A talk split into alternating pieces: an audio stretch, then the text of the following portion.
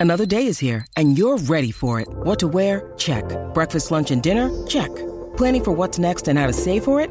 That's where Bank of America can help. For your financial to-dos, Bank of America has experts ready to help get you closer to your goals. Get started at one of our local financial centers or 24-7 in our mobile banking app. Find a location near you at bankofamerica.com slash talk to us. What would you like the power to do? Mobile banking requires downloading the app and is only available for select devices. Message and data rates may apply. Bank of America and a member FDIC. When you need mealtime inspiration, it's worth shopping Kroger, where you'll find over 30,000 mouthwatering choices that excite your inner foodie. And no matter what tasty choice you make, you'll enjoy our everyday low prices, plus extra ways to save, like digital coupons worth over $600 each week. You can also save up to $1 off per gallon at the pump with fuel points. More savings and more inspiring flavors make shopping Kroger worth it every time. Kroger, fresh for everyone. Fuel restrictions apply. You are tuned in to another edition of Americana Music Profiles, brought to you by Americana Rhythm Music Magazine and AmericanaMusicMagazine.com. I'm your host, Greg Tutwiler. Let's jump right in to the next exciting interview.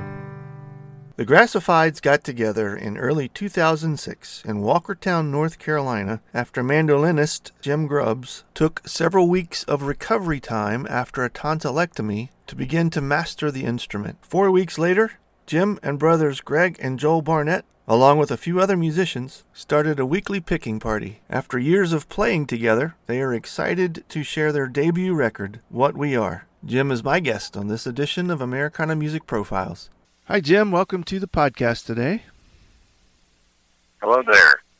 Glad to have you on. Thanks for taking the time out of your your schedule to to talk to us a few minutes about your music. Oh, I'm happy to do it. Thanks for uh, the invite. Sure. I appreciate you.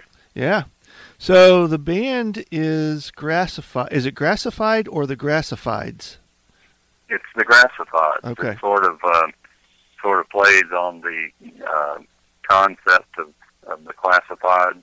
Gotcha. Uh, sure. Okay. At the at the time we formed it, my eight-year-old son was a had been listening to a lot of Huey Lewis and the News, and Okay. uh, and so he sort of played off of that.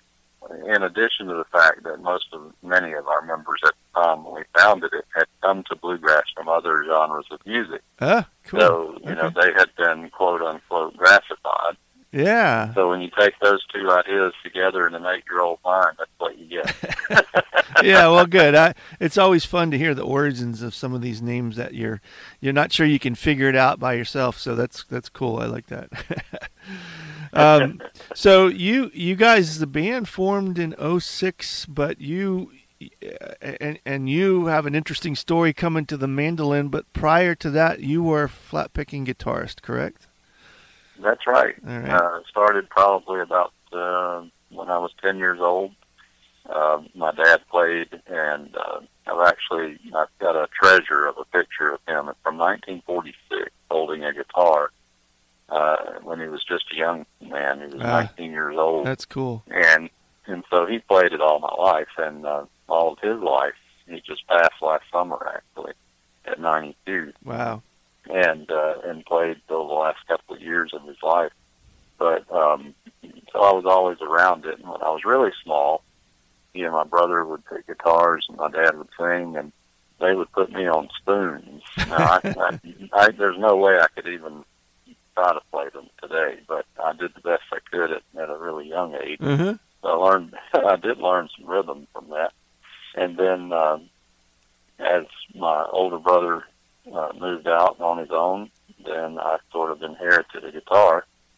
And my dad taught me Wildwood Flower, and he taught me uh, the the other one was the Steel Guitar Rag. I'll Hmm. never forget those two songs. Hmm. And from that point on, um, I just kind of took over and and learned all I could learn for the next uh, oh twenty thirty years, I guess. As a Um, guitarist, did you uh, were you also playing in bands? Uh, what, what- did you? Occasionally, Yeah.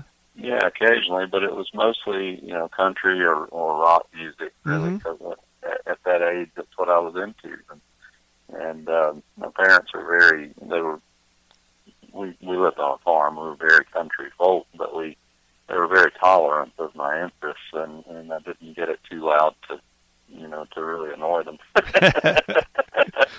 but yes, but, you know, bands like the Eagles. Yeah, sure. Were, they were my my entry into sort of southern rock and country, and where they where they blended. But I, I really enjoyed. I noticed songs by groups like Diamond Rio and Restless Heart, and and one of the things that stood out in their music was the use of the mandolin. Uh huh. Yeah. I loved the sound. It was like a, to me, I thought of it as, as the tenor to the guitar Yeah. sound, Yeah. and um, and so I loved it. But you know, never laid hands on one until until many years later when I was uh, about 41 years old. I needed a tonsillectomy. I needed it for 25 years before I got it, but I put it off and put it off, and Yeah. and uh, I knew I was going to be out of work for a while as I healed. Uh, tonsillectomies are for kids, not for grown-ups. Right. Right. And uh, and so I went and bought a mandolin, and as uh, as the pain medication would wear off in the middle of the night, and I'd still have another couple hours to go before I could safely take another dose, I'd sit up and play the mandolin, and that that instrument, I call it my surgical instrument for that reason That's cool. it it got me through it. Yeah. And um, about a, a month later, that was in February of '06, and about a month later, I invited several friends from church over uh, who you know we sang together at church already, but uh, they were uh, on various instruments uh, from their own past Uh huh. and I invited them over, and we we sort of had a, a little bit of a picking party, and we we had so much fun. The, the very first song we played was Dooley.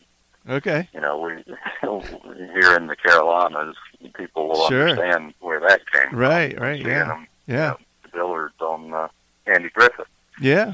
So, um, so we, uh, from that point, we just made it a regular thing. We just couldn't put it down. And six months later, we opened for the Embers in a Mountains to Sea concert in North Wilkesboro for about 400 people. Oh, cool.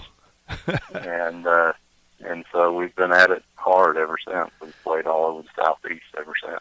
So having the uh, sort of uh, southern rock, classic rock kind of uh, folk rock background, um, w- was that uh, getting those guys together? Was that a conscious decision that we're gonna we're gonna do bluegrass, not the Eagles? Uh, Is that w- w- what brought you to the bluegrass choice?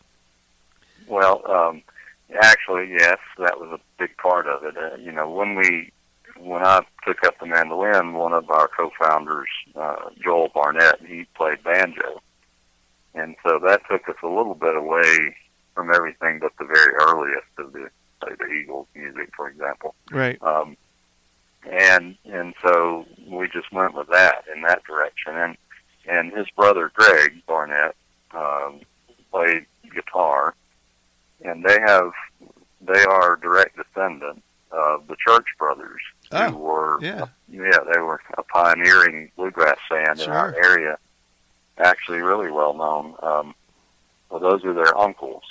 They're they're on uh, their mother's side of the family. Mm-hmm. And so um, they brought to the party, you know, a knowledge of uh, a number of Church Brothers original songs, some of which have been picked up by really big names, like Mhm. um, "A Sweeter Love Than Yours I'll Never Know," which is on our CD.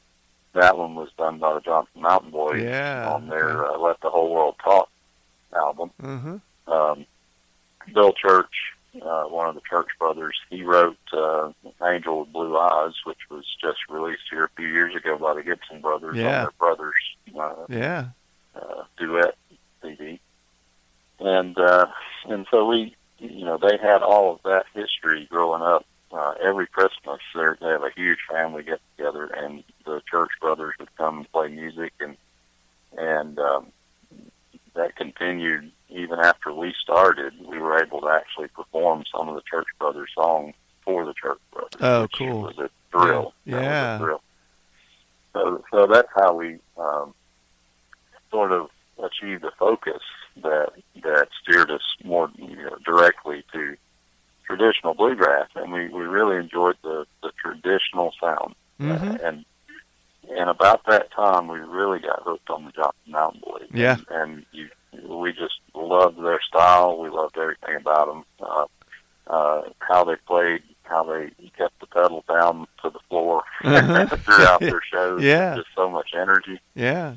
and and so we we not that we can ever copy that. I mean, they're phenomenal musicians, and phenomenal too. But Yeah. we we instead, um, though, admired them so much that we we tend to choose a lot of the standards that they chose. For example, Yeah. the old standards that they played that that stuck to their traditional style Yeah. Yeah. and even even on our modern ones that we write, um, maybe some of the lyrics are a little bit more contemporary, but not not so much. We Uh-huh. still want to express the same values that Yeah. the traditional the traditional music would hold because Yeah. those are our values. Yeah, yeah, yeah. I enjoy Dudley and the uh, Seldom Scene. They're um, uh, Oh, it's yeah. just just fun to uh, hear, see him be able to continue to uh, Oh yeah, to play. Great guy. Yeah. So you mentioned songwriting, and when when when did you start writing songs? When did that become a thing for you? for me personally, it started uh, while I was still in high school. Um, Okay. I- you know, when most of us teen, at the time teenagers go through their periods of angst, you need a way of expressing it. Right. I wasn't. I wasn't a rebellious soul at the time, so my way of expressing myself was through songs that I wrote, and and some of them were total garbage. but you know, as a teenager, it was what I felt Uh huh. Sure. and and um, some weren't so bad, and and so I, I started writing then, and actually performed a few of them live uh, at my high school Oh, even way back then. yeah. But but really, when we kicked it in was um, after we uh, I met Joel Barnett in uh, 1996, and we became really good friends, best of friends. And he is a very talented individual. I'm going to give you a little history there. He he performed in a rock band that toured and actually made a living at it for a time Mm. Um, and when he was younger, and then about '95 or '96, somewhere in that time period, he he chose to sort of leave that lifestyle behind. Got married, settled down. Um, you know, everything that you normally would associate with that. Cut his hair. You know, those kinds yeah. of things. That's cool. and and uh, and we became uh, you know terrific friends. And it, he has a studio uh, where he recorded his band's efforts at the time. So we've taken advantage of that from time to time. But but I handed him a folder one day, uh, probably in the late '90s, I guess. Handed him a folder of a bunch of lyrics that I'd written that I'd never put tunes to, and I said, you know, just see what you can do with these. It was two inches thick, you know, Wow. just song after song after song. So he sifted through like any good uh, musical mind would, and sort of culled those that had no hope whatsoever. And and uh, he could hand me back demos that, where he played all the instruments and sang all the parts, Really, that's awesome. uh, and with no input from me on what the tune should be like. I just sort of gave him the mood and gave him the lyric. Uh-huh. And when he would play it back for me, it sounded like I had written it. Huh. It gave me every feeling that I was trying to voice. Uh-huh. That's cool. And you can't beat that. So Right. it's, a, it's a great connection. Um, so you know that was awesome. They weren't all bluegrass songs, um, but th- those were those were a lot of fun to work with them on. So when we got together as a band, first we you know part of paying your dues is to learn all the old standards that everybody knows Right. And as you develop your ability on the instrument.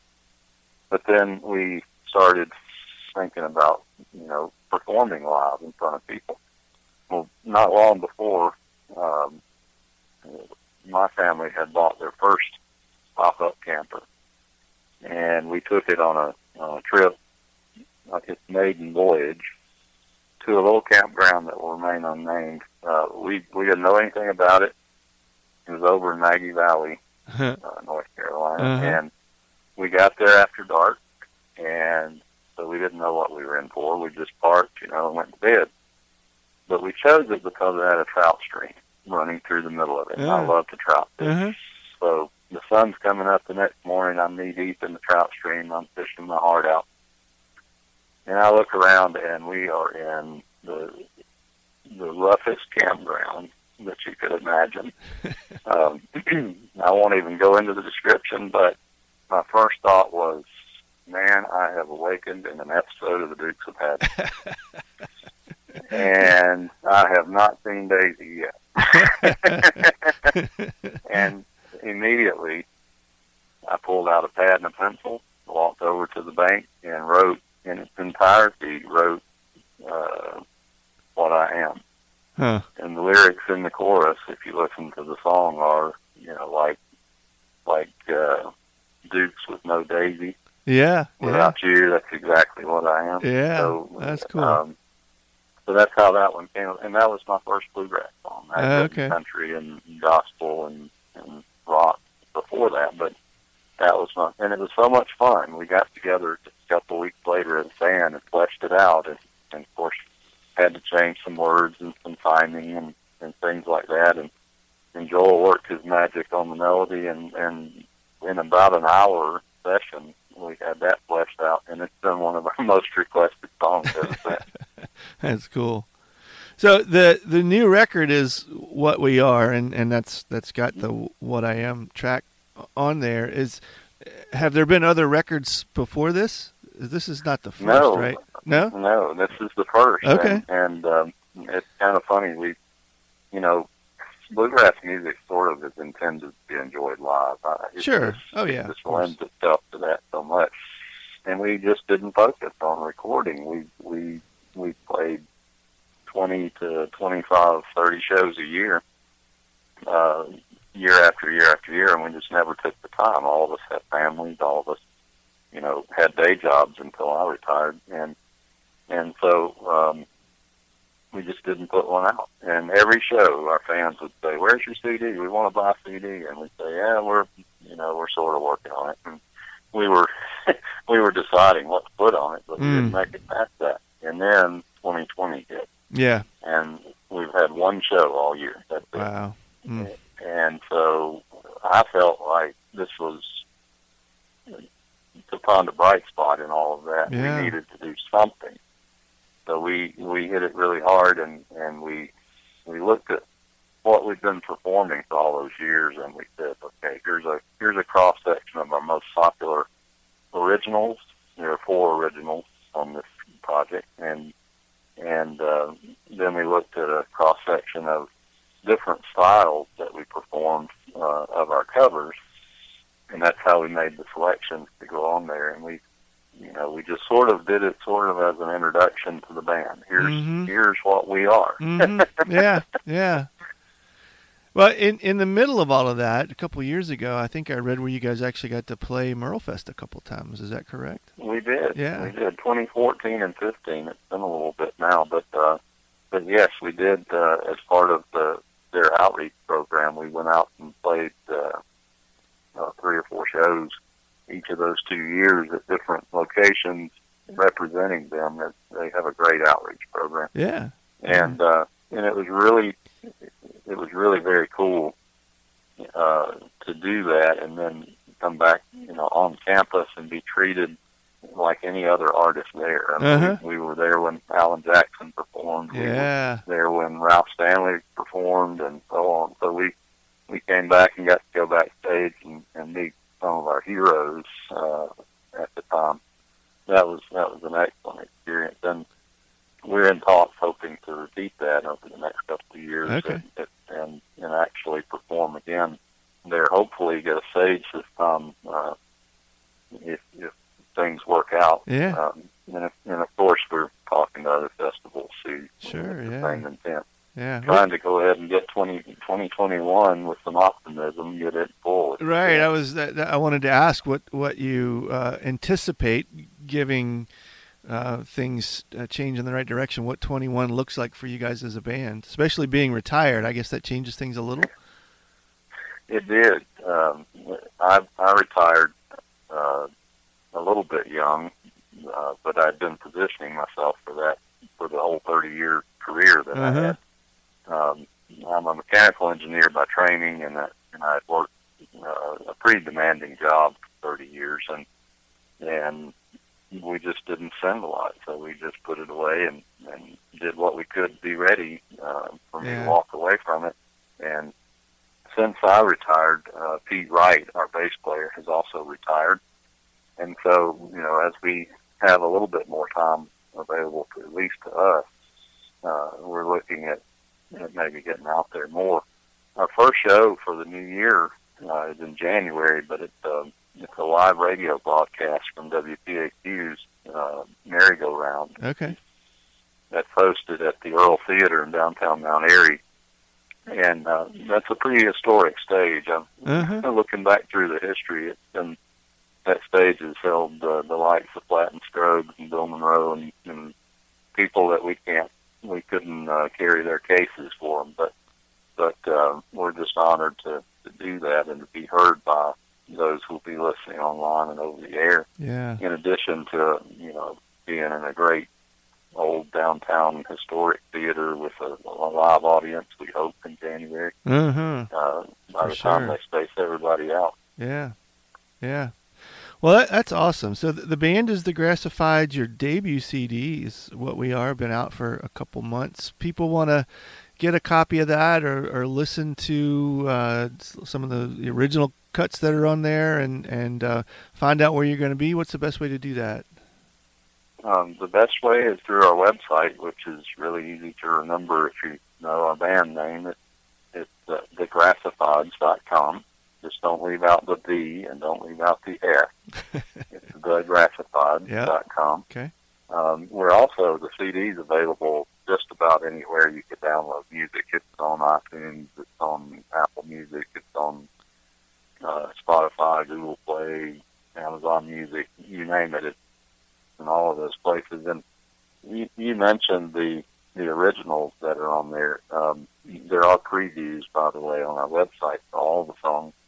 Um, but uh, among the originals, I wrote the first two. I wrote "What I Am" as I described it earlier, and uh, there's a true story there called "My Dad and Trev Malone" that I would like to call attention to, just Sure. simply from the fact that it's a true story that I wrote uh, about my own dad, who um, at 19 years old, he already my oldest brother had already been born, and he's he's struggling to feed his family in rural Alabama and in tough times in the 40s. And he uh, took a job at a coal mine, a private mine, an independent mine, as they called it. Mm-hmm. and um, you know, as a young man working with a lot of tough guys, um, one of his coworkers was named Shreveport Malone, or Shrev Malone for short, and he had just come back from Europe, uh, having fought in World War II, and Shrev was, uh, from all indications, maybe he suffered from shell shock or something, Mhm. but he that he was quiet and detached and feared really by the, his fellow workers because he, you know there were all kinds of rumors about him and uh, and what he had been through.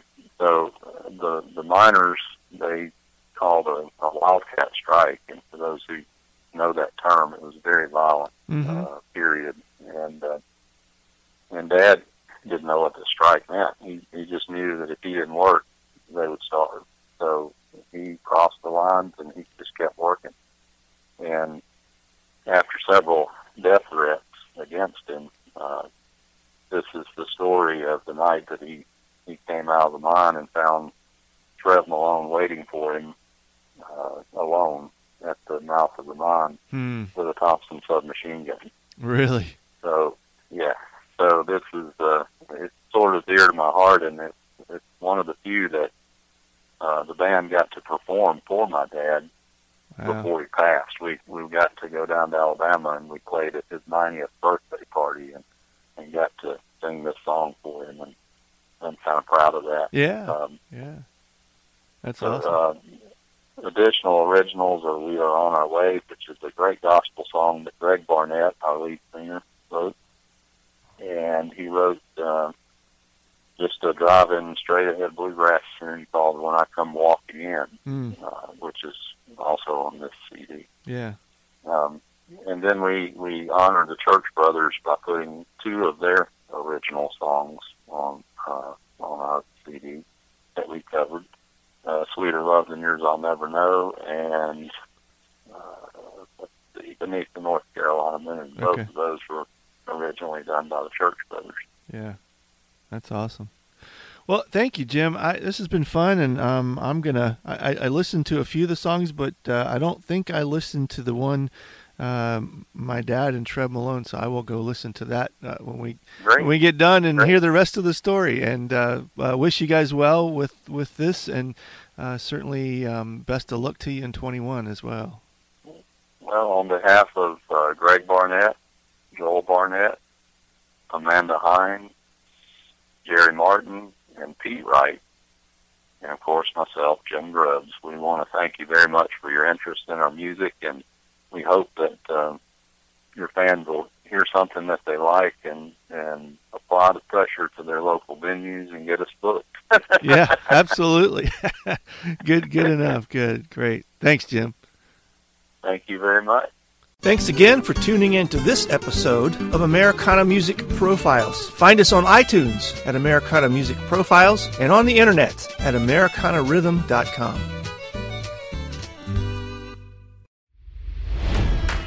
It's NFL draft season, and that means it's time to start thinking about fantasy football. FantasyPoints.com features industry leading experts and prognosticators using proprietary hand charted data to help you score more fantasy points. FantasyPoints.com is the place to go for whatever kind of fantasy football you play. Whether you play fantasy football, daily fantasy sports, or do a little bit of everything, Fantasy Points has the meticulously researched content to guide you to victory. And why wait for the fall? Fantasy Points also covers the new spring football league, the UFL. Join the guru, John Hansen, Scott Barrett, Joe Dolan, and other massive names in the fantasy football universe with an exclusive offer. Use code Pantheon for 15% off any fantasy points package, including the all in package, with access to every article, tool, and data nugget that Fantasy Points has to offer. That's fantasypoints.com and code Pantheon for 15% off at Fantasy Points. Fantasypoints.com, code Pantheon. Score more fantasy points.